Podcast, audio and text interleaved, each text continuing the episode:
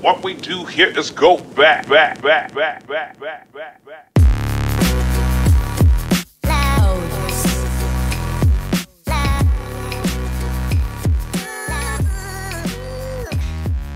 and welcome into episode 10 of a of the two and a half marks podcast ladies and gentlemen we have reached the Tye Dillinger episode all the haters and losers said that we would never be able to make it to double digits all of them said that we would never have the tenacity the the perspicacity the will to sit on our asses for 10 weeks in a row and talk about wrestling in our underwear. But boys, we are here.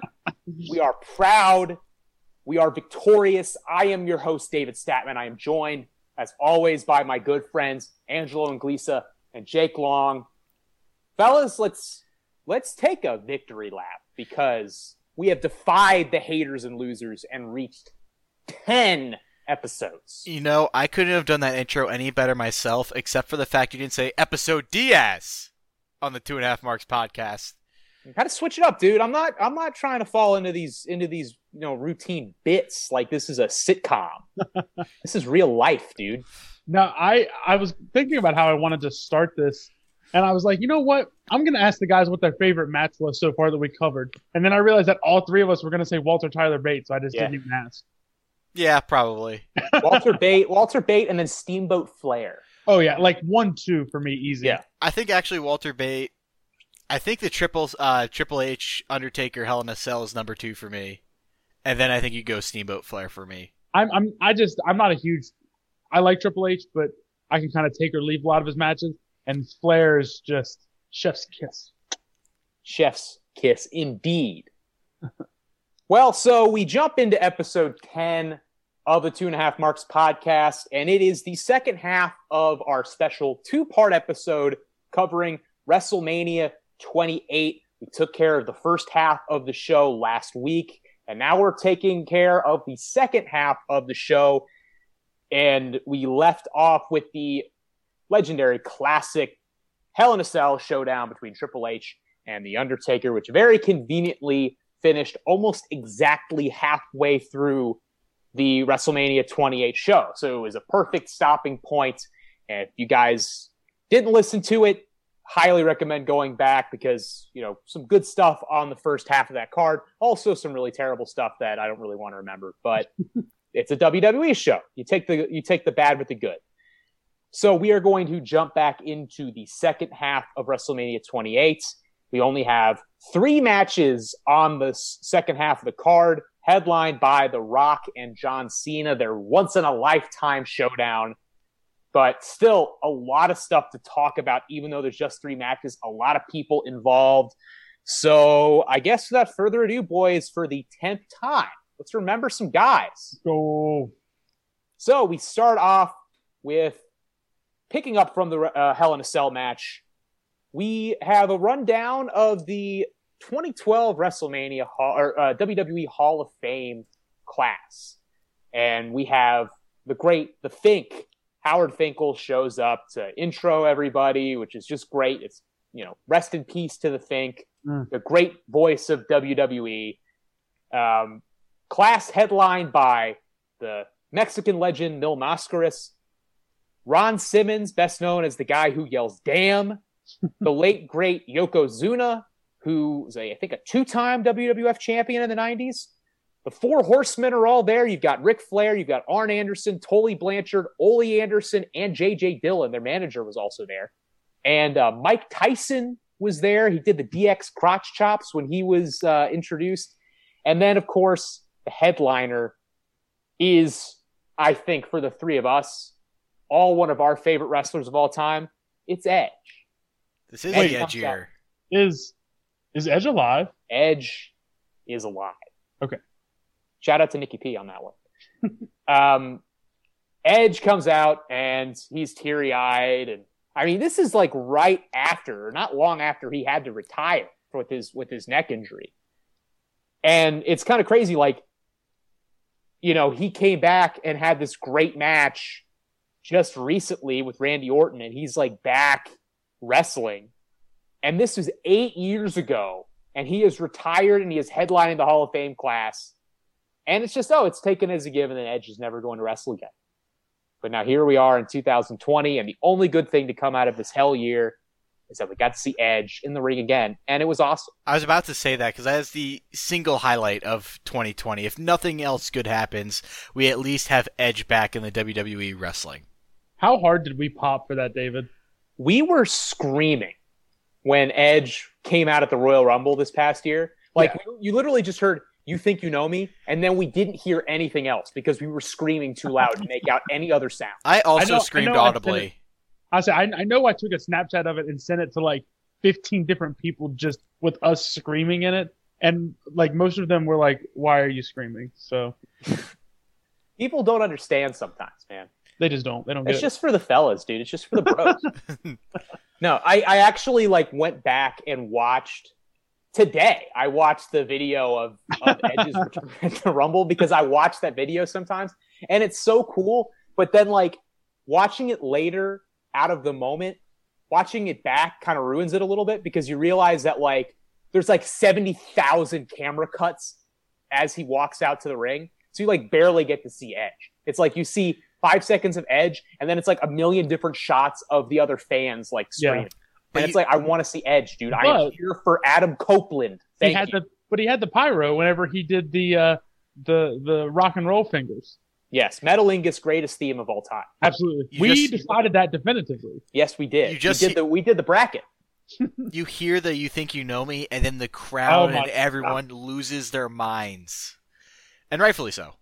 Big shout out to uh, JPEG Mafia, who made the "You Think You Know Me" like his producer tag, which is why I only listen to his music now.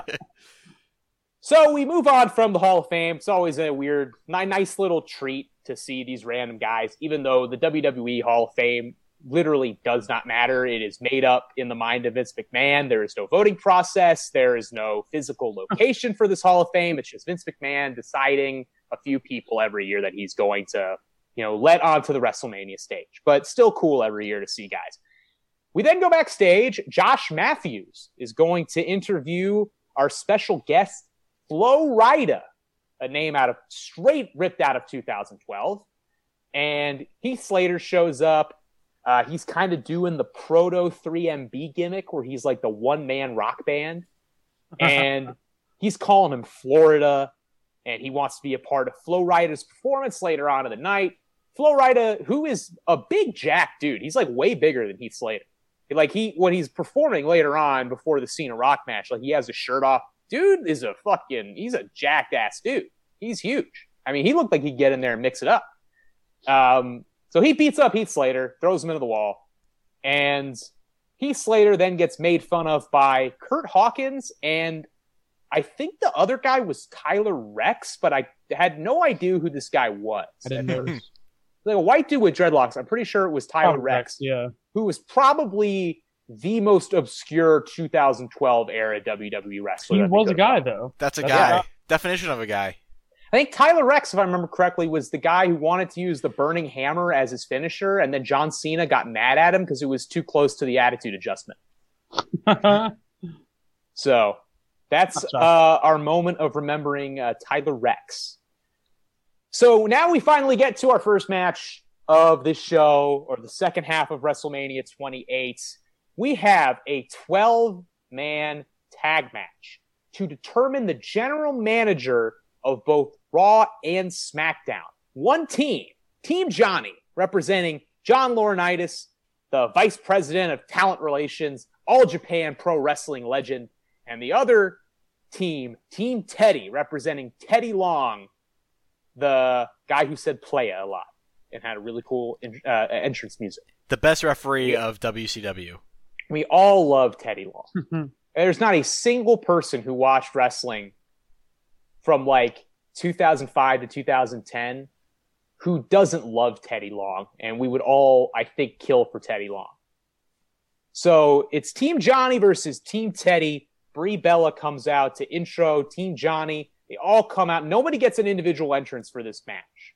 All the Team Johnny guys have the really crappy raw intro music, which had just a very you know uncanny valley esque effect on me. It, it deeply disturbed me listening to it. Wasn't one of them Nickelback? Yeah, I was gonna say one of these intros is Nickelback. I'm pretty sure the first team to enter was Nickelback. If I remember. Yeah, it was the Nickelback Raw entrance. Like it was that was the Raw music at the time. Oh, Raw okay, was the Raw. Yeah, yeah, yeah. That was Raw's like Gotcha. entrance or like their opening theme at Yeah. the top.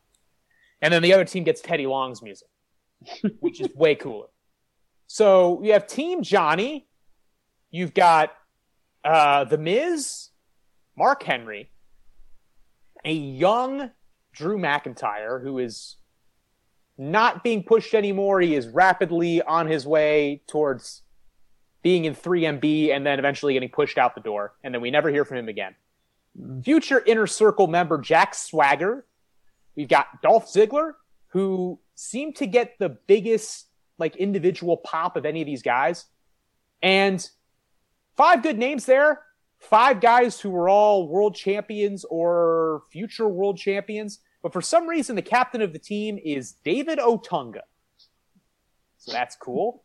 They're all wearing these just just dork ass shirts with uh, John Laurinaitis' face on them. It, they it just looks so stupid. Vickie Guerrero is out there waving the Raw flag. The official flag bearer of Team Johnny.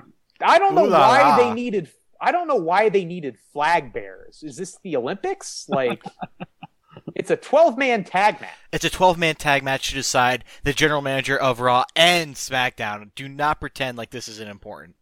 I mean, it's like like what is this Dragon Gate? Like they're gonna start playing the national anthems before matches now? like, come on. So John Laurinaitis comes out and he's wearing a white suit and a red tie. He is dressed exactly like Brother Love. Brother Love, David, you will keep stealing my jokes. Was- although, although granted, doesn't Jerry Lawler say something about it? I Yeah. think he might actually. He does says he's dressed like Colonel Sanders. Oh, I thought he said something about Brother Love, but I, I that, my first thought was, man, Bruce Prichard, eat your heart out. It's beautiful. He looks amazing. He looks like he's going to. Uh, he looks like he's going to junior prom, and I hope he scores. So then we get the other Bella twin, Nikki Bella's introing Team Teddy. Everybody gets Teddy Long's entrance theme. We get Kofi Kingston, who gets a pretty good pop. The Punjabi Playboy, Great Khali, is there. R-Truth is there. Zack Ryder is there. Booker T is out there. He gets a pretty good pop.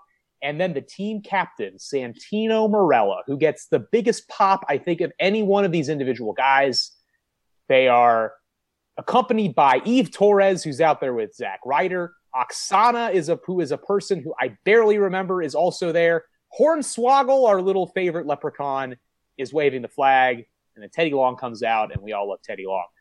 A 12 man tag in one of these just ridiculous authority angles that was going on in the early 2010s that nobody remembers and nobody cares about. Nobody cared about then. People care about them even less now. I don't remember the storyline because there were 800 of them and it sucked. But Would you like me to interject here? why don't you do it? Go go for it. they were i mean it, you don't remember it because it was typical it was literally just johnny kept like trying to interfere with like like teddy long would make a decision and then johnny would just show up and be like actually this is what we're going to do. Because you know teddy always had the like you're going to go one-on-one with the undertaker. And then or he would say this is now a tag team match. However uh and then johnny i keep calling him johnny ace because that's what i think of him as but John Laurinaitis would show up and be like, actually, he's going to go on a, in a one on three handicap match with, you know, these other guys instead. So it was just a very typical um, authority versus authority matchup. For some reason, WWE just has always felt we need to have these authority battles, and there always needs to be a heel authority figure. Hey, remember when they did that with That's Shane like a year ago or a year and a half ago? Oh my god, it was There was awful. no payoff. God, I that was remember- awful. Remember the best in the world, Shane McMahon? Oh gosh. I have never come closer to hanging myself. my. Speaking of best in the world, but we'll get to that later.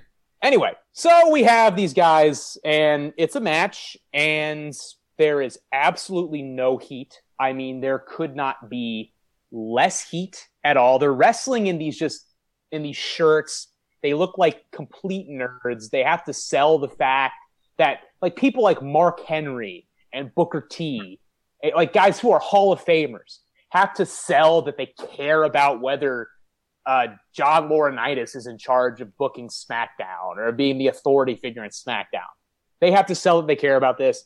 The match itself is fine, even though I've always kind of hated tag matches with this many people, just because it's almost impossible to get like a good, like, like, like tell a good story and get a good flow because it's like one guy has to get his stuff in and they tags in someone else who has to get their stuff in, and there's so many people who have to like get their few moves in that it takes forever, and then you just have the finish and then the match is over. This is kind of what that's like a lot of this match is Drew McIntyre selling for everybody, and then uh, Booker T comes in, and then he sells for everybody. Mark Henry runs in, even though he's not the legal man. He hits Booker T with the world's strongest slam. From that point, guys just kind of getting in the ring and just start doing stuff. And they try to, this was the coolest part of the match. They try to throw Hornswoggle over the top rope onto people. Henry catches him and just kind of tosses him to the side like, you know, little baby. And then immediately afterward, uh, Kofi, Ryder, and R-Truth all hit this really cool, like, triple flip dive over the top out onto them, which was pretty sweet. Uh, back into the ring, Booker tags in Santino Marella. Yeah, it's a diving headbutt, and then he hits the Cobra, which is one of my favorite things of this period of wrestling. So over, dude. The Cobra was so over. And my favorite part about the Cobra was that it was the most patently ridiculous move in the history of wrestling, but it was sold like the deadliest super finisher of all time. It was sold like uh, like Umaga's uh, Samoan Spike. Like like the like the most protected finisher in the history of wrestling is Santino Marella putting a like a, a snake sock on his arm. And like, rightfully so every time he hit somebody with it, they died. And I just loved that. It was so funny. Um, but then Ziggler comes in and breaks up the pin. Ryder gets a hot tag. They do the woo, woo, woo. Everyone's excited. Um, and then he hits the broski boot. He's going in for the kill. But then Eve Torres, who is supposed to be with him, she's in the ring. She's dancing around. She ends up distracting the referee. It allows The Miz to hit the skull crushing finale. And Team Johnny gets the pin and wins in 10 minutes and 35 seconds. After the match, Eve Torres punts Zack Ryder in the balls and walks away. So it's never too early to start off with my oozing charisma guy. I had you guys guess who it was. You both didn't get in the group chat. The oozing charisma guy for this episode is going to be Zack Ryder. And I can't believe that WWE missed the boat with him because the crowd is hot for him. Even at this point, it's not like super heat, but like you can tell that the crowd is enjoying seeing Zack Ryder out there doing the woo woo woo. He hits that uh, amazing over the top rope uh, suicida flip senton dive, whatever you want to call it, uh, onto the Team Raw. The monkey flip he hits on Ziggler that Ziggler sells to hell with doing like about five flips in the air. Incredible. I mean, the guy has the charisma. He has the look. And I watch a few of the clips about him on YouTube, and the guy was frequently around some of these bigger stars. Like he, they had CM Punk introduce him after the TLC event in 2012, I believe, so later this year. Uh, he's oh he's seen with John Cena, John Cena mimicking him or like getting the gear of Zack Ryder, uh, Zack Ryder, and I'm just like this guy. You could have pushed him to the moon, and the crowd would have loved it. Similar with Santino. Like Santino was another guy. Yeah, he's a comedy wrestler but if you bill him correctly, you could do a lot of things with him. R-Truth is another guy that could be kind of like that comedy wrestler, guy that could be pushed. But that's kind of where WWE falls on itself, and that's why I see a lot of failures here. Is that they don't think of guys who can do comedy necessarily as top guys, and that already caps your ceiling. So if you come in funny, guess what? You're not getting higher than the mid card. I mean, I, I, I feel like a guy like Otis is like trying to buck that trend currently. Yes, because he came in. I mean, granted, Heavy Machinery was good in NXT. Like they were actually, you know, good wrestlers. Um, but I think he's trying to buck that trend. But I agree, Zack Ryder was super cool, but he got himself over. We we talked about this um, because I wrongly accused Al Snow of getting himself over, and David corrected me. But Zack Ryder got himself over. And WWE doesn't like when you do that. They want to get you over. I would say that Zack Ryder is a case, less of a case of WWE missing the boat than it is WWE taking the controls of the boat and purposely steering it into an iceberg. I mean, he got him. Yeah, I mean, as Jake said, this was a guy who, on his own, was the first guy to do this using social media and using the internet, got himself really over, created this persona for himself that the fans loved to the point where when like they were hijacking rock promos, like The Rock was getting hijacked by We Want Ryder chants.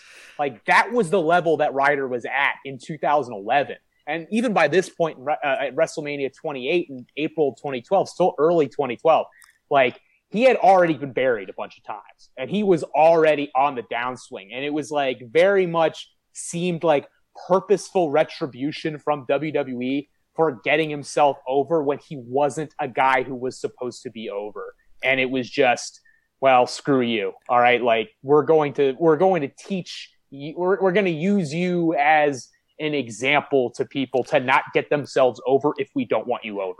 And What uh, was it that The Rock said? Know your role No, That's your shut your much- mouth. and shut your mouth. That's pretty much what WWE wanted him to do. And like I think they try to recapture. I forget which WrestleMania it was, but I think it was WrestleMania 35 where he wins the IC title ladder match by shoving the Miz off the top of the ladder, and you hear the crowd go nuts for it, but it's definitely not peak heat. It's more of like, oh, it's WrestleMania, and this is a guy that we enjoy watching heat.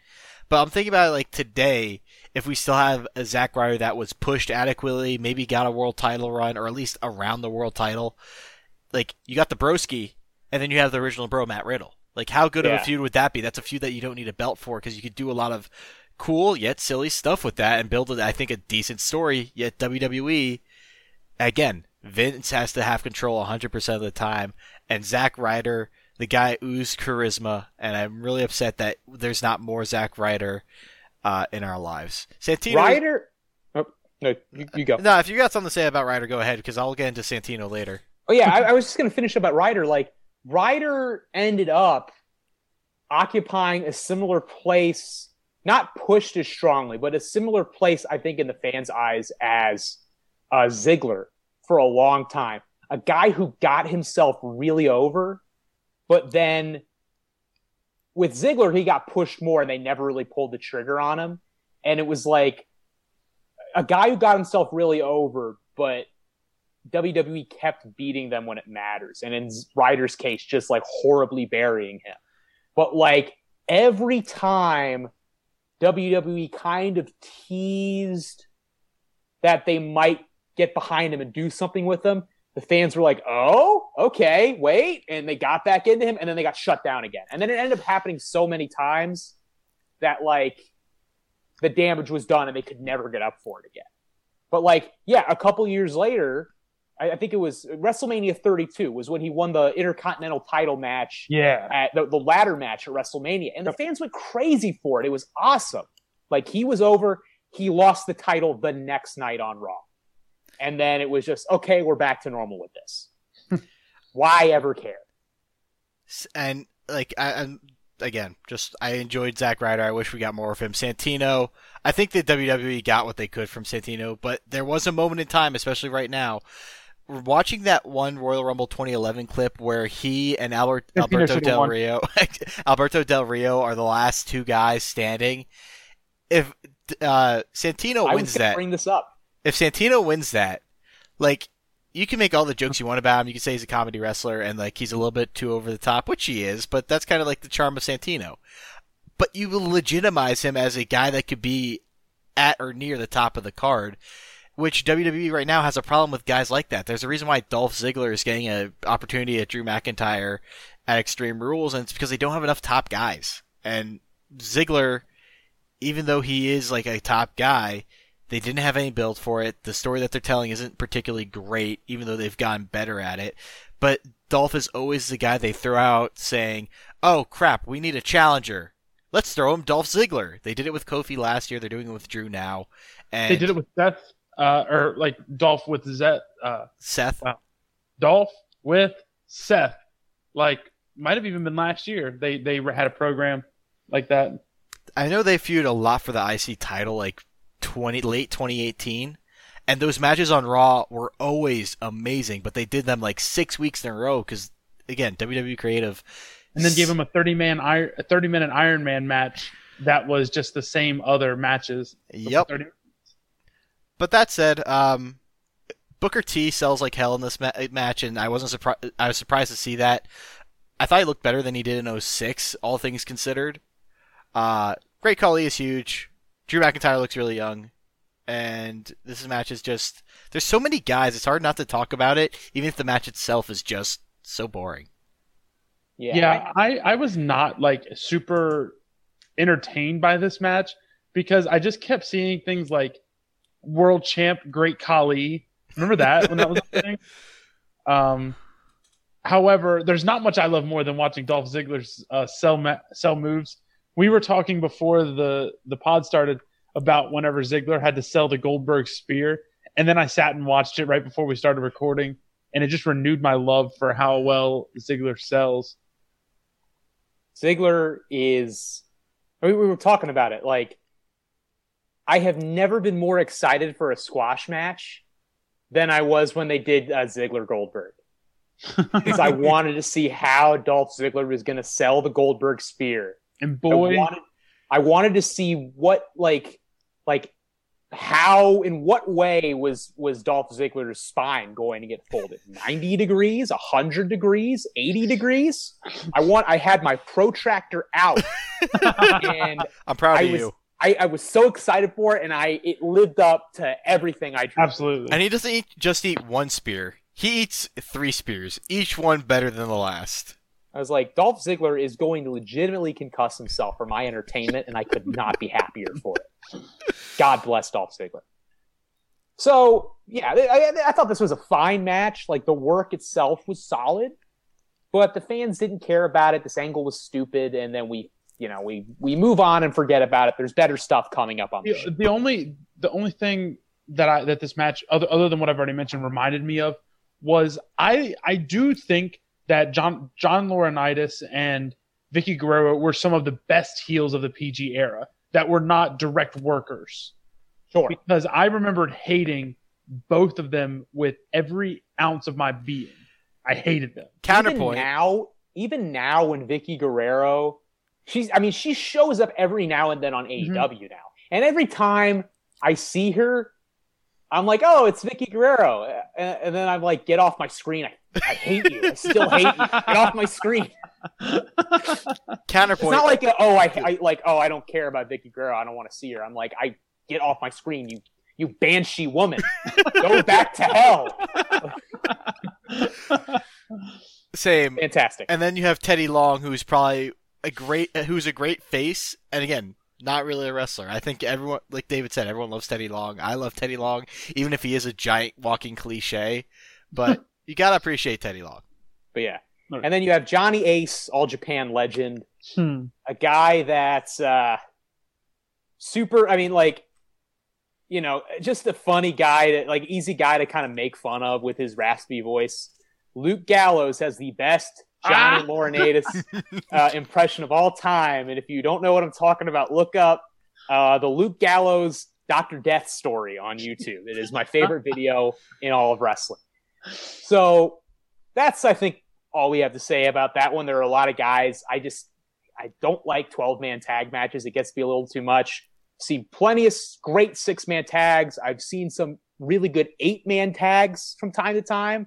But then once you get to like 10 or 12, I don't think I've ever seen a good one in my life. So, eh, whatever. It's okay. So we move on. CM Punk is backstage getting ready for his match. John Laurinaitis comes up to kind of gloat a little bit, talk a little smack. He's he's feeling good. His team just won, and because he always gets to mess with Punk, he tells the champion that if he gets disqualified in his WWE Championship match with Chris Jericho, he will lose the WWE title. So the next match, CM Punk, Chris Jericho, WWE Championship match. Jericho comes out. I mean, it is crazy how much he's aged in the last eight years. Yes. Mhm. It's insane. Um, he looks great. entry, uh, uh, classic entrance music. I, I kind of missed the uh, the Break the Walls Down theme song. As much Mm. as I like Judas, as as good of a song that as that is, this is one of one of my favorite WWE ones. One of my favorite clips ever is Jericho's debut. Whenever like nobody knew that he nobody knew he was coming, and then just the big Jericho flashes on the screen when the music hits, and the crowd loses their mind. one of the biggest pops of that whole oh, era. yeah. Oh yeah, And because it was so cool, people forget the fact that The Rock absolutely roasted him on the promo. destroyed him. Almost ended his career with the promo. I mean, Yeah, like like Jericho did nothing cool after that debut. Nothing. 90, but like, imagine trying to go at it on the mic with 99 Rock. I mean, that is like fighting 1986 Mike Tyson. I mean, you're gonna get killed.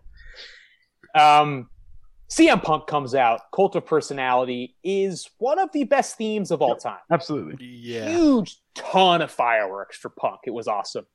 Um, huge CM Punk chants, and again, we're in a big open air NFL stadium. We're at Sun Life Stadium in Miami. There's a, a listed 78,000 people there. A lot of times in situations like that, with the way the acoustics are, it is tough for those big chants to really carry and be really, really audible. But you hear it here with the punk chants. Um, do a couple spots early that are there to remind you that, oh, if Punk gets DQ'd, he's to lose the title. Um, Jericho is trying to rile him up, saying that his father's a drunk and his sister's a drug addict, trying to goad him into hitting him with a chair. Punk doesn't do it, so then Jericho takes control and hits a big suplex off the apron to the floor, just beats on him for a long time. Not a lot of heat for the first half of this match, but the fans definitely did get into it, um, especially the second half of the match.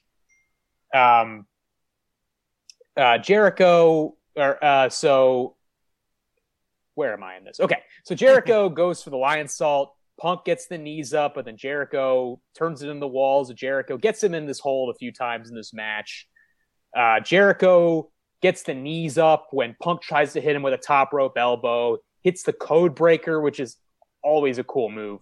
Punk rolls out of the ring. Punk ends up hitting the uh, go to sleep, but takes way too long to cover. Jericho just gets a foot on the ropes. Jericho hits a Lionsault at one point. Punk kicks out. This was one of the coolest spots of the night. Uh, Punk tries to go for a top rope Frankensteiner, but Jericho catches him on the way down, turns it in the walls of Jericho. I think that was like the moment where the crowd really came alive because that was such a cool spot and they really got into it after that. Um, Punk backdrops Jericho all the way over the top rope to the floor, hits a suicide dive, goes for a springboard, but Jericho catches him with a code breaker out of midair for a two count. Huge CM Punk chance at this point. Punk gets him up for the go to sleep. Jericho escapes into the Lion Tamer, transitions it into the walls of Jericho. Punk ends up reversing it into his submission finisher, the Anaconda Vise. Shout out to Hiroshi Tenzan on that move. Um, Jericho ends up getting out of it. They have a cool little series of reversals. Then Punk gets him back into the Anaconda Vise, and Jericho taps out in 22 minutes and 19 seconds, and CM Punk retains the WWE Championship. This match was honestly a lot better than I remembered it because I I, I went back a couple years ago and I watched all of these pay per views from like 2000 up. And I've always been a big Jericho and CM Punk guy, but I remember watching this match and I was like, this, I thought this match was boring. But now I think I have a better understanding of wrestling. So, like, the Lionsault into the knees up into the walls of Jericho, and then they fall out of that. Like, that was a super cool moment. Um, that's pretty early in the match. Um, that I think really elevated the match and I think got the fans really into it. You get the GTS on, with on into the uh, leg on the rope, which I've said before. Love a love a good leg on the bottom rope spot to get out of the pin. Uh, the walls off of the second rope was something I had never seen before. Um, the more that I once I watched it, this this was probably the third time I've seen it. I really liked it um, more than I more than I remembered. And you also get like the character stuff with Jericho's tights saying "best in the world." That is that is an all time uh, tights. It's up there with like uh, didn't Dream like put his face on tights like Rick Yeah. Rude did? Yeah, When when when Dream had "Call Me Up Vince" on Call his tights at. Takeover. yeah, you had uh, Rick Rude. I think uh, it was uh, WrestleMania six. Had his face on his own tights. Great stuff. Um, let me ask this to you guys: What's the power level difference between the Walls and the Lion Tamer?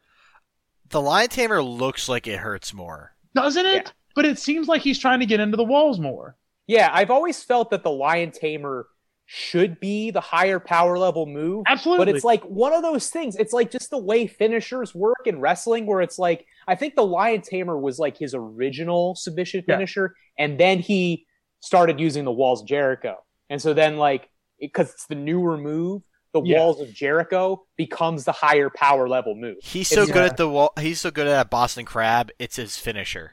Yeah, Yeah. I mean, it's like he used to do the Lionsault as a finisher. Yep. And then he started doing the code breaker. So he would still use the Lionsault, but he never actually ended up pinning people with it anymore. And now he does the Judas effect. So he still uses the the the the Lionsault and the code breaker, but because they aren't his finisher anymore, he still hits people with it. And even though they used to finish people, they don't finish people anymore. He only How long? with the Judas effect now. How long until he breaks his neck doing a Lionsault though? He almost did. Have you ever seen the? There's one clip in a WCW match, I think with. Oh, I meant I meant now that he's older. But go ahead. No, I mean I'm talking like 25 years ago. He Wow. almost broke his neck. Yeah, or 23 years ago, something like that. It was a match with Curt Hennig, and Oh, okay.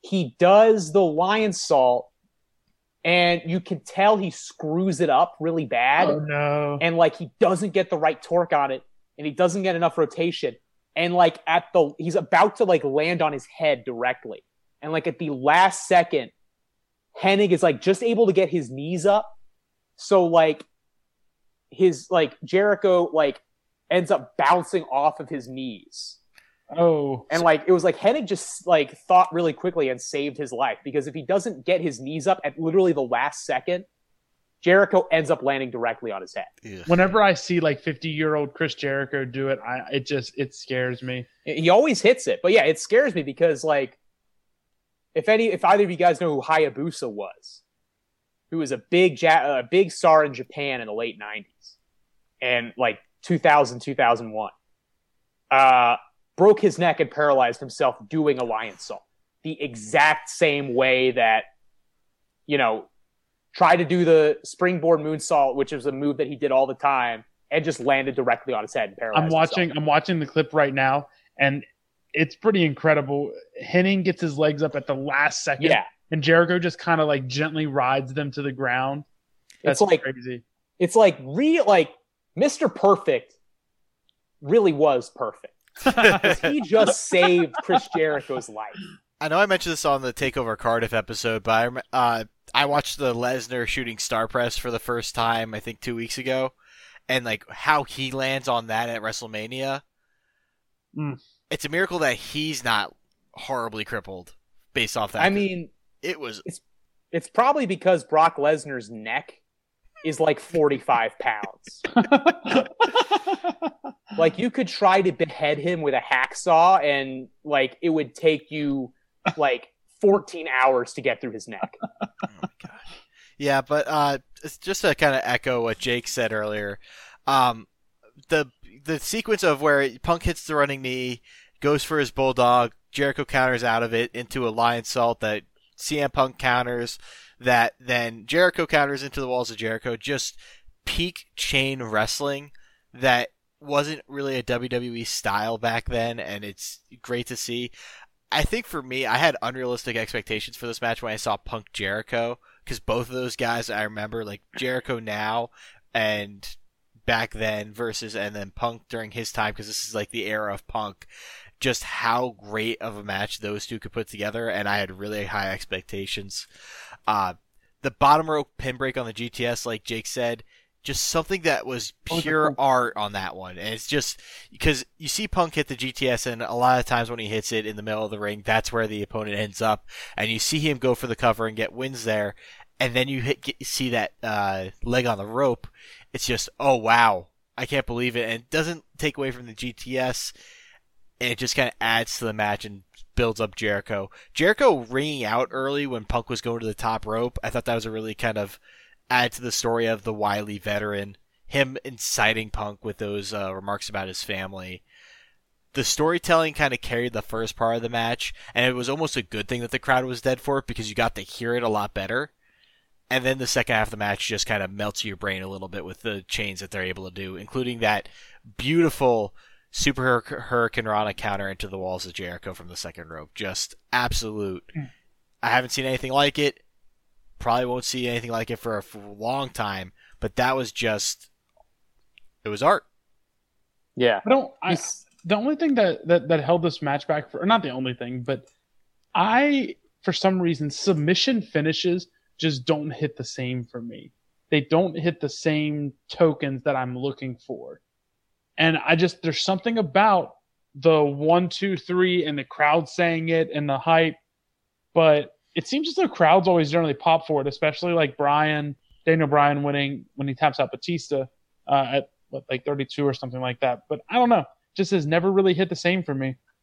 I'm sure you were hyped to found out that Okada has stopped winning matches with the Rainmaker and now he's doing a Cobra Clutch. That's a thing. Yeah. I'm sure that's like right up your alley. Hey David, how are you feeling after Evil turned on the uh, Los in, in blah blah blah Japan? As a guy who owns an Lij T-shirt that has Evil's logo on it, um, I wanted to kill myself, Angelo. It was a dark night for me. It was a very dark night.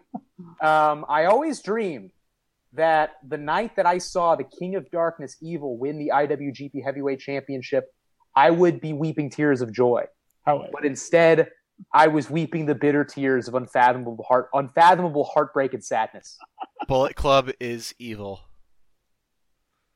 I I just I, I felt like I lost a family member, dude. But yeah, I felt like I lost a family member.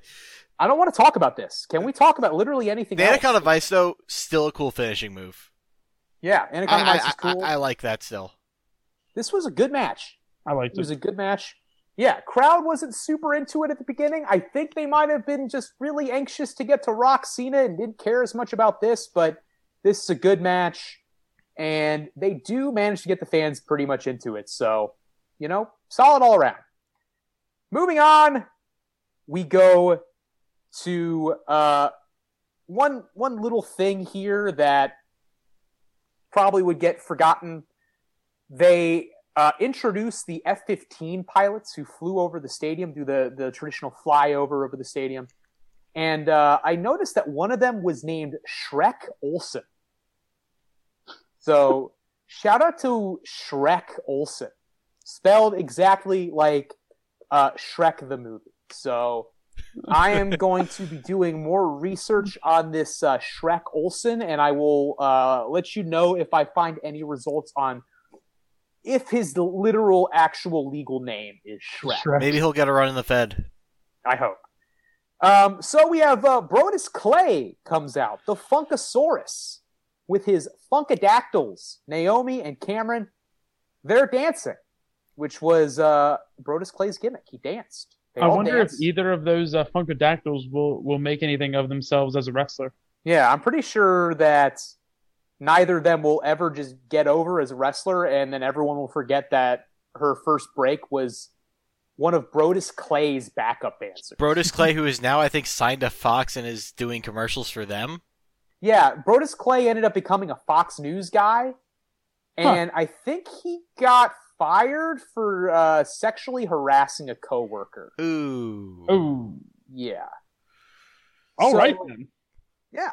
So Brodus Clay, of course, he got the old Ernest the Cat Miller theme song from WCW. Somebody call my mama. So he calls his mama. His mama's here. Here comes Mama Clay. It's an old lady dancing with a huge fake ass. And then all of a sudden, like 60 other old women with huge fake asses all come out and they all dance. And this was just something that probably Vince McMahon thought was really funny. This was terrible. I was disturbed the entire time. I hated Brodus Clay when he was around. didn't enjoy this whatsoever. They kept calling them the Bridge Club. Like, come on, I mean, do better. this was on WrestleMania. This describing Right it before was fun. event. Describing it is funnier than actually watching it. Watching it is painful and Oh no, just skip it. skipped. skip. It's on the the WrestleMania bingo card. Like we got a Ron Simmons damn the first half of the show. we had just a ridiculous segment with a bunch of people dancing that got ticked off. And we're gonna get terrible terrible musical performances by people that we don't care about coming up right here. Uh, Angelo? Actually, right now would probably be a good p- point to say this before we get into the once in a lifetime event. And I have to say, this is just peak WrestleMania. Just the things that are bad about it is that it just feels like it's a combination of they're trying to have these storylines that make sense and that are good, and then you get these good wrestling matches. But they also do a lot of commercialism things during these pay-per-views in order to like you know get more eyes on them like you saw it earlier with the uh, deadliest catch guy um, this Brodus Clay is obviously for like trying to catch the internet because you're trying to break the internet and get yourself trending. Um, you see the music performances as well kind of lend into that. And if I'm being completely honest, I enjoyed this year's two night uh, WrestleMania that didn't feature any of that and was just wrestling matches with no crowd more than I enjoyed as a whole WrestleMania 28 in terms of how it was presented. Fair enough. I mean, that's a very hot take, but sure. Um, but it's it kind of goes back to like Vince McMahon's conception of what he wanted WrestleMania to be. I feel like Vince McMahon is a wrestling promoter that's always been sort of ashamed to be a wrestling promoter. He wants to be a celebrity tastemaker, kind of. So Yeah. whenever he always tries to get famous people to come in and be at WrestleMania, and that's how you end up with stuff like uh like Pete Rose being there, and then you have like Liberace and all these guys, and like these people showing up at WrestleMania and it getting replayed forever. And every time that there's somebody even moderately famous there, they get shown, and oh my God, this person's here. Like A Rod was there, and they show A Rod. And he's only there because at the time he was dating Torrie Wilson, who was a former WWE wrestler. But like, oh my God, A Rod's here. Um, they show Andy Garcia in the crowd, who is an actor that I mean, you might remember him from The Godfather 3, but nobody really cares about who Andy Garcia is. But, you know, they have to make a big deal about Andy Garcia's here. The stars are out. That's just the way he presents WrestleMania, and it's just the way that he's always wanted to see WrestleMania being. He wants it to be not just a big wrestling show, it has to be a huge celebrity spectacle. Yeah. But personally, for me, that's kind of like what the drawback is to WWE, or at least WrestleMania, is that it's not just the wrestling; it's also all the. He's trying to make it like a red carpet event. It's not just Yeah. about you're diminishing the wrestlers by saying that it only matters if you have celebrities, and you can point to the last eight years and say that look, they don't have the top of the card guys don't draw like they did in the tw- uh, mid 2000s, in the 90s. And I think a lot of that is to do with the fact that you're not kind of the main reason why you go to WrestleMania is to see these guys perform. He's trying to present WrestleMania as, oh, this is event, this giant event. You get celebrities. There are celebrities there. Was there some wrestling? Sure, there's some wrestling. Oh, but there's live music by Flo Rida. There's live music by MGK. Oh, there's everything here. We got everything here. And, and you just, if you focus on the wrestlers and sell them as the main event, a lot of those pure-hearted wrestling fans that we see on AEW, that we see at even New Japan events, they're gonna still come. They're gonna come back because they're, you're treating the wrestling seriously and not as like a side so circus. And I mean, I need I need you to go tell it to Vince, and I want you to let me know what he says. He's gonna kill me and say you're fired. That's Yeah. the way it's the way Vince has booked WWE for a long time. The brand of WWE is always more important than the actual guys, and Mhm. that's sort of why nobody has really gotten over since John Cena. Mm-hmm. And that's the way it is. Speaking of John Cena, it's him and The Rock in the main events, the once in a lifetime match, and because it is a huge match between two of the biggest stars WWE has ever had, they need a suitably grandiose entrance. So we get Diddy come out, the man who killed Tupac Shakur. He comes out to intro Machine Gun Kelly. And Machine Gun Kelly, who was a guy who was famous in 2012, and I, Jake, you would know more than me. Does he like still make music? Is Who? still a guy? MGK? MGK? Yeah, he actually. If this is just my personal feeling. His music now is better than it used to be because he's just kind of more artistic with his music now. Like he he was trying to make it there for a while as like this hardcore rapper, a la like Eminem and guys like that. But like, it was not.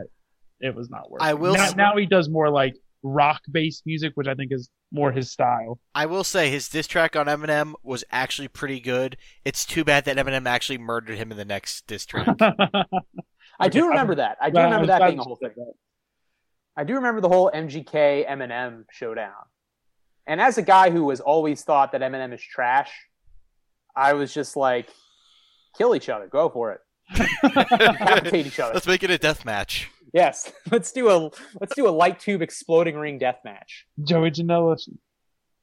So MGK comes out and he plays a song, and uh, he ends up cutting a promo about both he, Machine Gun Kelly, and John Cena are the ultimate underdogs. And then the trumpets hit, and John Cena comes out. He gets a huge pop. It's John Cena at WrestleMania. It's big match John. He's made for the moment. And then we get Flo Rida comes out. He is going to do the big entrance for The Rock, Miami native. He does that one song that he did that was big in 2012. I don't remember what it's called, but you heard it a million times. It's called Invincible, and I actually have a correction to make because on the last episode, I said that I hated the MGK song that they used. I actually was hating on Flo Rida's song Good Feeling, and I actually don't mind the song Invincible by MGK. So, Machine Gun Kelly, I would like to apologize to you. Flo Rida, Good Feeling sucks. Yeah. So he does his song, um, and he's going crazy. He's a big guy. He's all jacked. He, like I said, he looks like he can mix it up in the ring. And then The Rock comes out. The Miami Hurricanes' favorite son, The Rock, in his first big match in like a decade. And the crowd goes insane for The Rock. There is nothing like I said this our first half of the WrestleMania 28 show. There is nothing like a huge stadium WrestleMania where you have a billion people there all going crazy. And when The Rock comes out, they lose it. And it's it's not just that it's The Rock, it's The Rock in Miami. It's his hometown. It's his first match, big match in again, almost a decade. And it's The Rock and Cena. It is a hmm. match that we never thought we would see at the time, right? I mean, we thought that The Rock was never going to wrestle again. He comes back and has this huge match. It's awesome.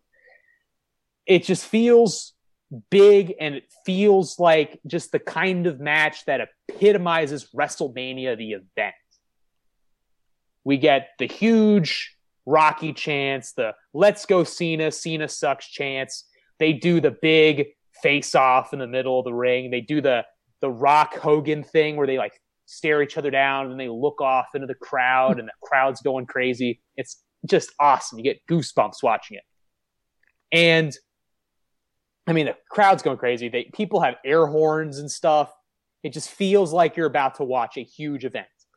You can see how excited everybody is when the bell rings, including Cena. He's like jumping around. You don't usually see Cena that excited for a match. They lock up. They do the test of strength. Cena throws Rock into the corner. They lock up again, and Rock throws Cena away. And this is a slow paced match. Rock's first match in years. He kind of gasses out midway through. It sort of has to be a slow paced match. But because these two guys are so over and the crowd is so into this match, that they don't really need to do a whole lot. Early on in this match, they do a bunch of kind of basic moves like Rock does like a couple arm drags and the crowd goes crazy for Rock doing an arm drag. They go crazy for the Rock putting him in a side headlock. It's just the classic the wrestler is getting as much as they can by doing as little as possible and relying on their charisma to get them through it. And that's kind of what this match is. Um, Rock, Cena throws Rock into the barricade and he takes over, hits a belly to belly suplex. He puts him in a bear hug at one point. Again, really slow, but the crowd does not care. Hmm. Rock hits the spine buster. He teases the people's elbow, but Cena comes back. He hits the five knuckle shuffle. Cena hits an attitude adjustment. You get a two count. From here, you get a bunch of big kickouts. Crowd went crazy, by the way, when he hit this attitude adjustment. Rock comes back and hits a rock bottom, two count. Cena hits a big side slam on the rock, a kick out. Cena hits this gigantic guillotine leg drop off the top rope, which legitimately concerned me that he was actually going to kill the rock with it. two count. Rock comes back, hits a spear. He puts Cena into the sharpshooter. Cena barely gets to the ropes. They go to the outside. Rock sends Cena into the steps. They come back into the ring. Cena does a cool sunset flip over the top rope directly into the STFU finisher, uh, finishing submission. They do the classic spot they've been doing for a billion years where the Rock looks like he goes out in the submission hold, and the referee is going to do the the three, you know, the, the the dropping the arm test to see if he's out. So he picks up the Rock's arm once and drops it, and it's limp. He does it again too, and it's limp. And if he does it one more time, then the Rock is out. The match is over. And he picks his arm up and he drops it, and the Rock comes back alive and he fires back up and hits a huge Samoan drop, and the crowd is going crazy for Rock. Cena teases him with the uh, attitude adjustment. The Rock gets out, shoots him off the ropes, hits the spine buster, hits the people's elbow. Two count.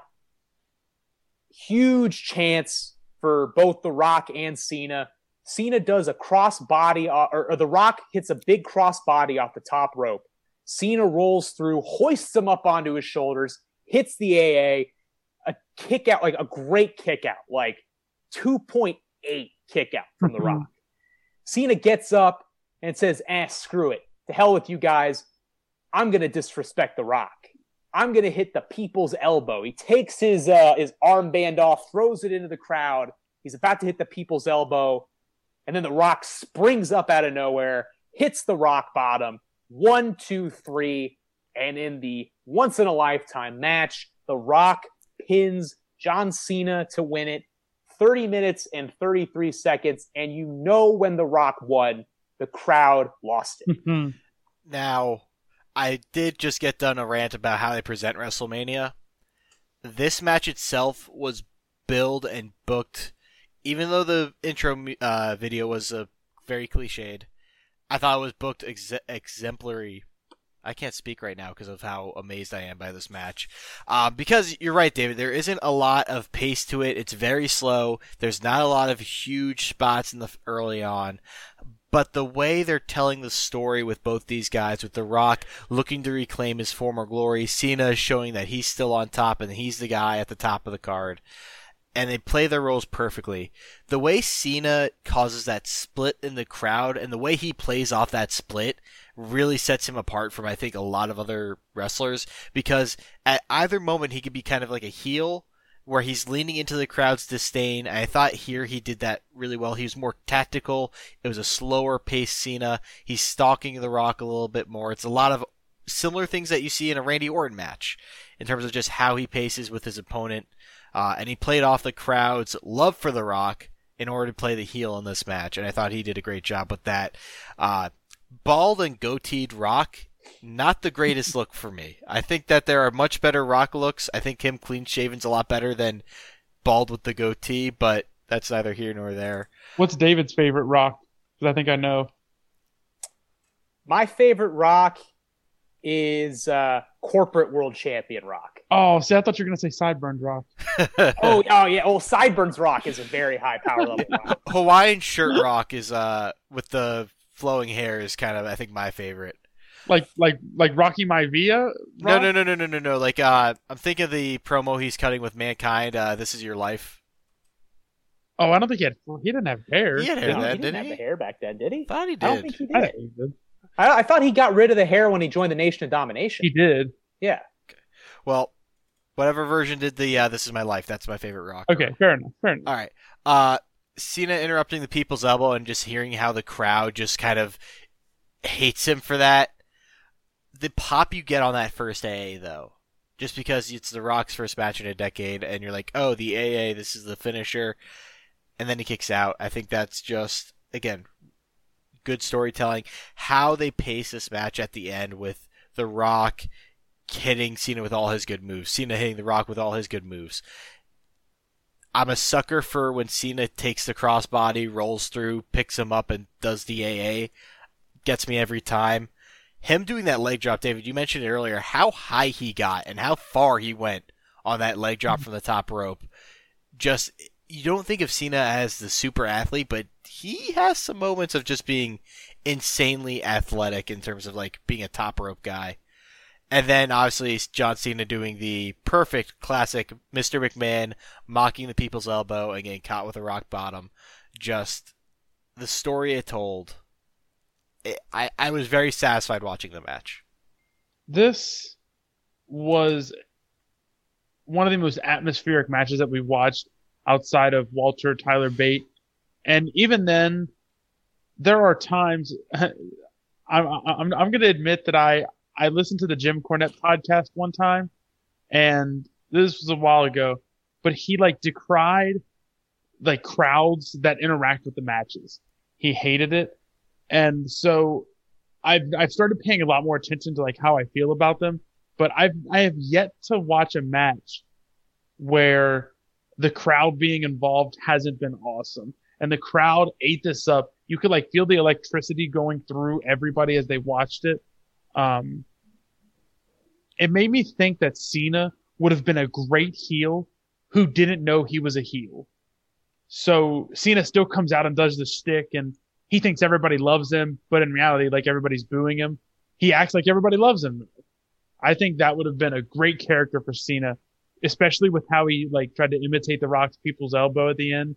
Would have been super cool and they should have pulled WWE should have pulled the trigger on that and they should have pulled the trigger on uh, Roman as a heel too some of Cena's best work, in my opinion, has been when he is playing because they, they're never going to let him be the overt heel, but when he's playing that subtle heel in response to a guy who was super over as a babyface, I think particularly of One Night Stand 2006 against Rob Van Dam. Oh yeah, that's Absolutely. some of Cena's best work is in that role. Absolutely, and and I think that I think that if they had leaned into that, it would have been a lot better.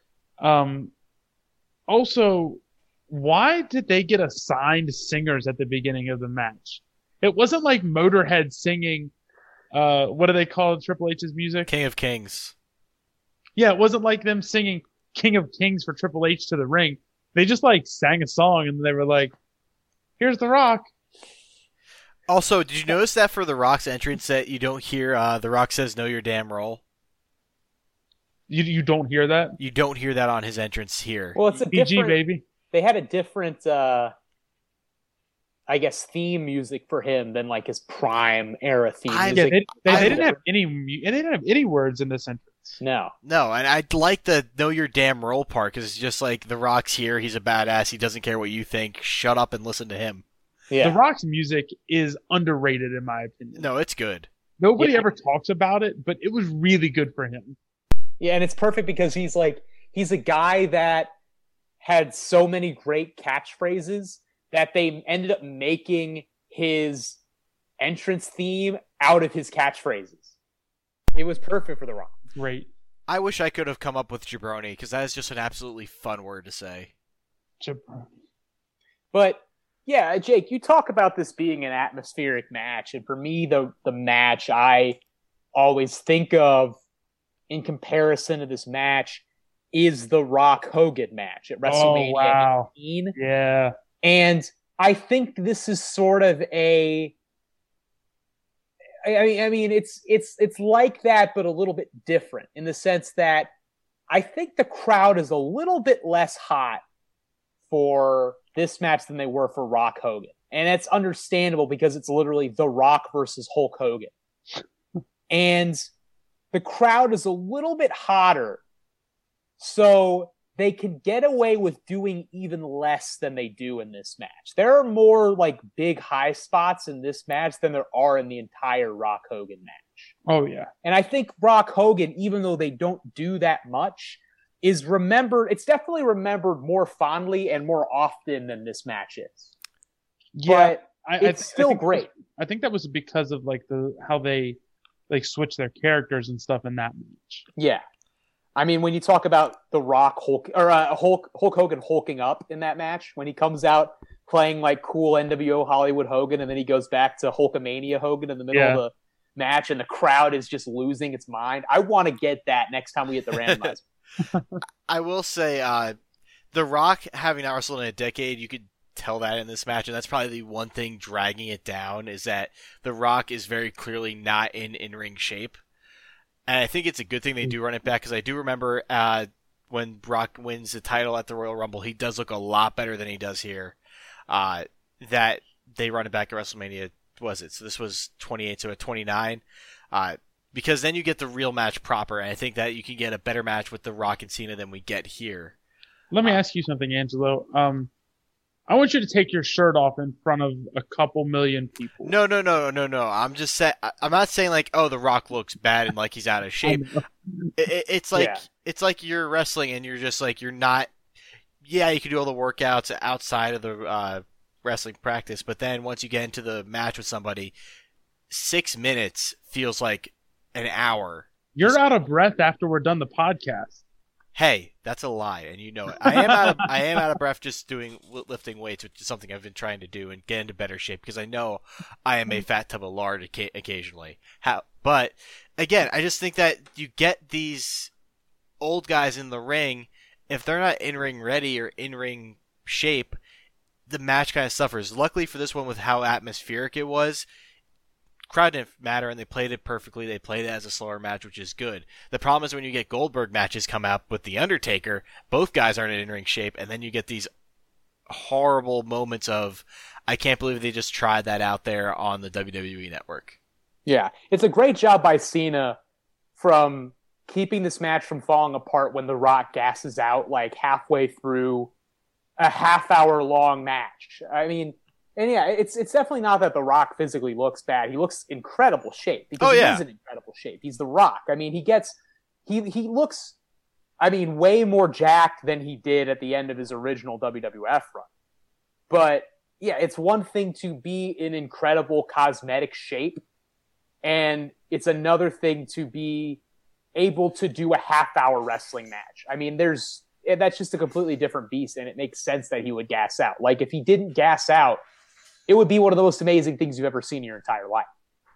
But I think Cena does a great job to keep this match going, and for what it's worth, The Rock, for a guy who hasn't wrestled much, I think he had had one or two matches, maybe but wasn't asked to do a whole lot. It's his first big match in like nine years, 10 years, and it's a half hour long WrestleMania main event. I think he does as good as you can really ask for, and all the moves that he did looked good. Mhm. He executed everything he needed to execute. No, I would I would agree with that. It's just I you can tell, but you don't care, and I think that they do. He does do a good job of like powering through, but you can. There are things you know, and then there are things you don't know. This is one of the things you know. Yeah.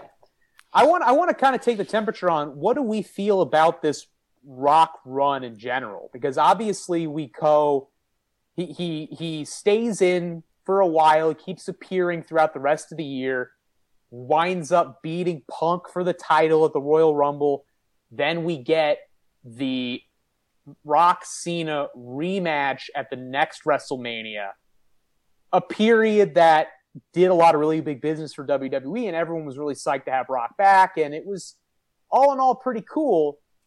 But I don't know, at least for me, it always felt like this Rock run was kind of missing something a little bit.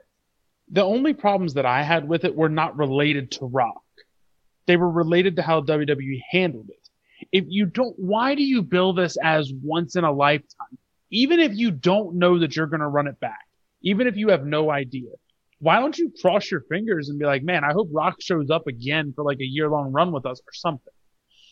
And then he takes the title off of Punk. I I thought that was super misguided. I didn't like that at all. Um, I don't like when part timers come like like that Goldberg Lesnar match from a couple years ago. It didn't So need cool. the belt. It but it didn't need the belt. I didn't think so at least. Why are we giving ch- championship opportunities to guys who are never there really? I mean, I guess it's because they're the Rock and Goldberg, but I don't know. That was my those are my big problems. I Well, this has been a complaint for a long time. Yeah. I also think like with the Rock here, I think that's a good use of a part timer. Yeah, you could say that giving him the championship opportunity against Punk is maybe ill sighted, but at least he's been around for the past nine months. It's not like he's just dropped off the face of the earth like Goldberg comes back suddenly and says, I demand a title match. Uh Yeah, that's true. I, and I think just having The Rock be a guy so clearly, obviously, someone you're saving for those pay per views, he'll get some time on TV, but it's not a guy you're going to focus on TV a lot because most of the time the story is not. The Rock doesn't need to be there to tell a story. The Rock is the, telling the story will tell itself. Uh, but then you get the moments of like with Brock Lesnar, who's a part timer because quote it's in his contract and how many times he performs. And I feel like that's just lazy storytelling, even if it is true with Brock, because Brock is a great performer when he gets time to work a match. Like you guys keep quoting that Daniel Bryan Brock Lesnar match from Survivor Series about two years ago. And I know that Lesnar can do a lot of good work, but recently most of his matches are just finisher spam from start to finish, which leaves Lesnar the wrestler looking po- poorer off because you're kind of detracting what he can do. You're cheating Lesnar out of a full match, which he's capable of putting on and making it look absolutely great. And uh, I don't know. I would rather have a part timer come back at like The Rock, and the reason why he's back in part time is because he is a legend. He doesn't need to, you know, satiate himself in front of the f- crowd again. Save that time for other performers versus Lesnar, who is a guy still pretty much in the prime of his career, not showing up for weeks on end, just showing up for the big pay per views and, you know, winning the title almost immediately. I don't know. It just it, it felt to me like there was always something. Yeah, and Jake, you kind of said like your issues with it didn't have to do with the Rock in general, and mine. I mean, I just for me it felt like there was something a little bit missing with him when you would would see him in the ring and on the mic. It sort of felt like when he was in that original WWF run, he was the Rock. Then he goes to Hollywood and he's Dwayne Johnson for so long. And he comes back to WWE, and it sort of felt like he was still, he wasn't The Rock. He was famous Hollywood actor Dwayne Johnson playing The Rock. Yeah, that's true. It just felt a little bit off. And I, I just kind of wish that if you're going to bring The Rock back, who is one of the biggest stars, top three biggest stars in the history of American professional wrestling, you want to use him in a way to put somebody over that could use it. And the only person that he put over was John Cena. Yeah, that's And true. that was the last person who really needed it. Man, imagine if we got a Rock Zack Ryder match.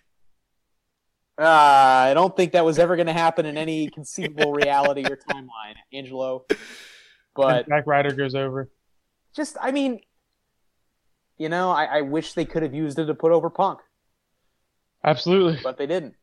He Could beat you Punk. imagine a John Cena CM Punk main event at Mania? They could have made Punk. They could have made Punk with that. Or Rock CM Punk at Mania? That would have been really good. Yeah, have Punk go. I mean, you know, I just if you're gonna do that, if you're gonna do something like that, and have a star like that come back and have one of these types of runs where they wrestle every three months, but every three months they're in the main event or they're fighting for the title.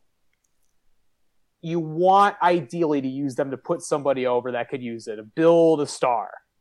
Yes. With Cena, or with, with Rock, they only the only guy who got over who got put over by him was Cena, and with really the Goldberg run that we mentioned a little bit earlier, he ended up putting over Brock at the end, who didn't really need it. Yeah. And then he winds up putting over Braun Strowman at this last WrestleMania, which is more the lines of what I'm thinking, but Yeah. it happened. That was not the plan. It was, you know, COVID happened, and then this sort of ended up being what happens. It was not their plan to put over Braun. It was initially supposed to be Roman, who is probably another guy that really doesn't need to be put over. Yeah. And like they could have, even though Bray Wyatt's been a great performer, it was initially going to be the Fiend. Even like two months before they started doing that, and then they tore up WrestleMania. So that, then you got Fiend John Cena, which thank you John for putting him over. And then you had Lesnar, Braun Strowman, which they were like, yeah, we could get Braun over this way, and you know, it didn't feel right though. Yeah. Well, I mean, that is how WWE has used their part timers for at least the last decade. And Same. sooner or later, they're going to run out of these guys. You can't bring back The Rock how many times? You know, you can't keep bringing back Stone Cold. There's a law of diminishing returns on this, but kind of getting off on a on a, a more downcast track with this. I think we all agree that Rock Cena, just the atmosphere, the story they tell, it is a great match. It is a lot of fun to watch, and it is it's always cool to see this kind of I, like I I I feel like this match really just kind of epitomizes what WrestleMania is about, and I think it's really cool. I think it's a good match, and it's really fun to watch. So we move on from the once in a lifetime match that was actually twice in a lifetime to our two and a half marks. Let's start with we've been starting with Jake. What were we going to say, Jake? Well, we you've said Angelo, you should go first for like four weeks in a row. So Have I? I would, ju- yeah, I, I, feel gonna like we started off. with you the last few times. You did because you changed it up on me uh, after Jake said something. So David, why don't you lead us off this time? I need to like write down and keep an order of who goes first. Because now I just look like an idiot. But I will go You're our idiot. My half mark goes to Dennis Erickson, former coach of the Miami Hurricanes, for recruiting a young defensive lineman named James Johnson to play for the U and really jump started his career. Who knows where where young Rocky is if he doesn't get that chance playing for the U, winning a natty. God bless. And I'm gonna I'm gonna split the half mark. So I guess a quarter mark goes to Dennis Erickson. Another quarter mark goes to the Cobra. Always love the Cobra. It is my favorite finisher of this time period. And again, we already talked about it, Santino Marella. I always just loved the fact that it is the dumbest move in history, but every single wrestler sells it like they got shot with a double barreled shotgun and they die. It is, it, it, it makes the whole thing. My one mark goes to the late, great Howard Finkel. Fink when he comes out and intros the Hall of Famers. It's just great to hear his voice. He's a legend, the greatest ring announcer to ever do it. And the biggest mistake WWE ever made was pushing him out when they didn't need to because they wanted to go younger or whatever. I guess there is still, even in 2012, he still sounds great, and there's just something iconic about that voice. And my full two marks goes to just the WrestleMania moment. Oh, David, that is mine. you shouldn't let me go first, bro. This is on you. My full two marks goes to the WrestleMania moment. So much of WWE's booking nowadays is trying to manufacture big moments. A lot of times at the expense of actually getting people over and actually telling good stories. But in an event like this, WrestleMania, in a huge NFL stadium with 80,000 screaming fans, listed 78,000, you know, they always kayfabe the numbers a little bit, so probably less than that, but still, it's a full NFL stadium.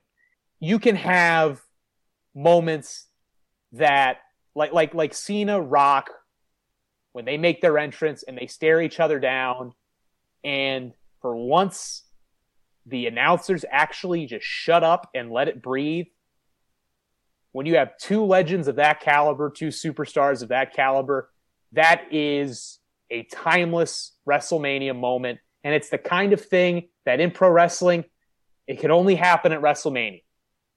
And really great moments like that can be few and far between, but when they happen, you never forget them. And I feel like getting Cena Rock a match that we never thought was ever possible until it happened and actually seeing those two in the ring in front of a full stadium that is going crazy that is one of the quintessential WrestleMania moments. And it's just it's awesome. Let's go with uh, Ange Sure. Uh, the half mark will be going to Booker T for selling like hell in that 12 man tag match. That match featured a lot more of a guy that was already a Hall of Famer and announcer at that point than I ever expected it would be. But you know what? He looks good in there. His offense looks better. His selling looks better uh, than it did in SummerSlam 06. I don't know whether that's from the fact he's got better chemistry in the ring at that point versus uh, a Batista who was returning from injury. But I thought Booker T looked really good in that match, and I'm going to give him that half mark. Uh, the one mark I'm going to give to Chris Jericho, just the way he sells being a conniving heel, uh, inciting Punk, making Punk rage, and then delivering an absolute classic in the last half of that match with just counter after counter after counter and throwing out unique moves here and there, and including that uh, awesome second rope Walls of Jericho counter is just you gotta recognize Jericho there. And then finally, two marks for one John Cena. Uh again, Rock is not in great in ring shape here, but Cena gets the most out of him here. He sells great. He puts his offense in and he tells a great story of a guy who, who, knows that he's loved and knows that he sells t-shirts, but hears the crowd and how hot they are for Rock and leans into that heel a little bit, uh, being more methodical, uh, taking a few pages out of Orton's book, stalking down uh, the Rock, like staring at him, picking his spots a little bit more, and I think Cena doing a great does a great job at like feeding off the crowd on what they want from him in a given match. So two marks to John Cena. All right. So that will wrap up our coverage. Wait, wait, of wait, wait, wait, wait, WrestleMania wait, wait, 28. whoa, whoa, whoa. What? You really What forget? about- Oh, there's a third guy on this podcast. I'm sorry. There's Jake. Hey, Jake. So I was gonna give my two marks to David Statman, but guess who's not getting my marks now? Oh.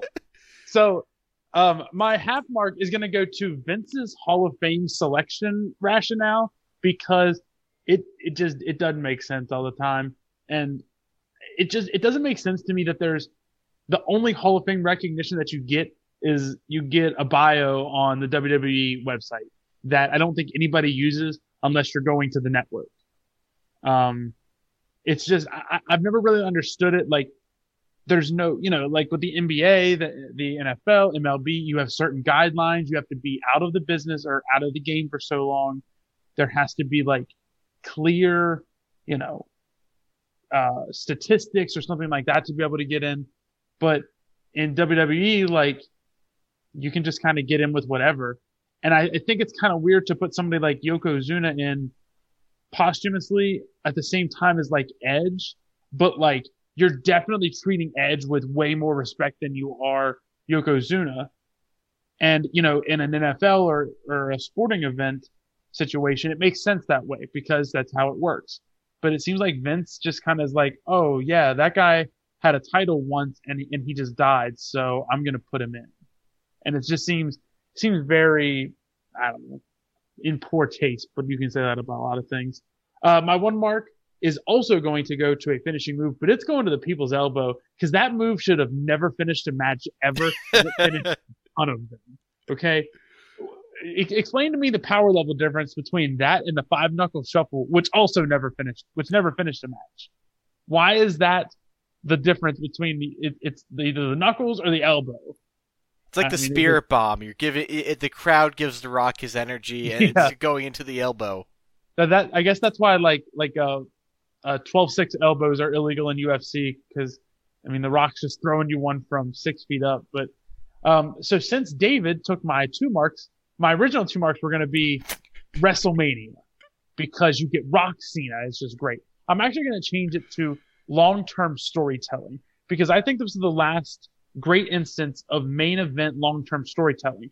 Because if you remember, Rock was actually the host of WrestleMania 27 and one of the biggest pops ever when Rock was announced as the host of that. So go back and watch that and, and you'll, you'll see a great pop. Um, but he was the host there. He actually cost Cena the match against Miz. The Miz won a, res- a WrestleMania main event. That's the thing that happened. Um, and they told this whole story of the, of the following year where like Rock and Cena would call each other out. They have the great match.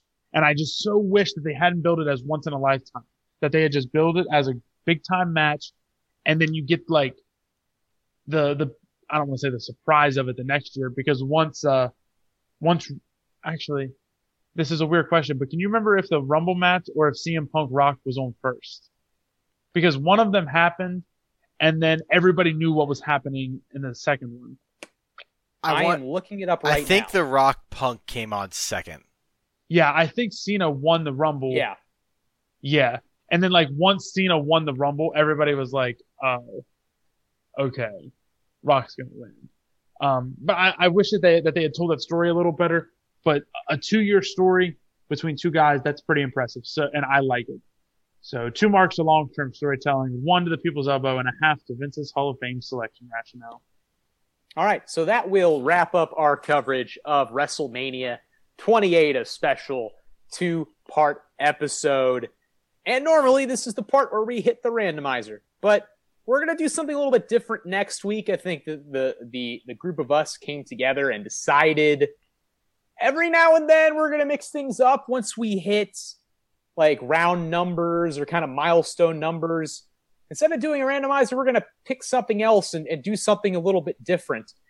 And so next week, we're very excited about this one. It's going to be another two part episode, but we are going to uh, review the New Japan Ring of Honor G1 Supercard from Madison Square Garden last year because the entire show is up on YouTube.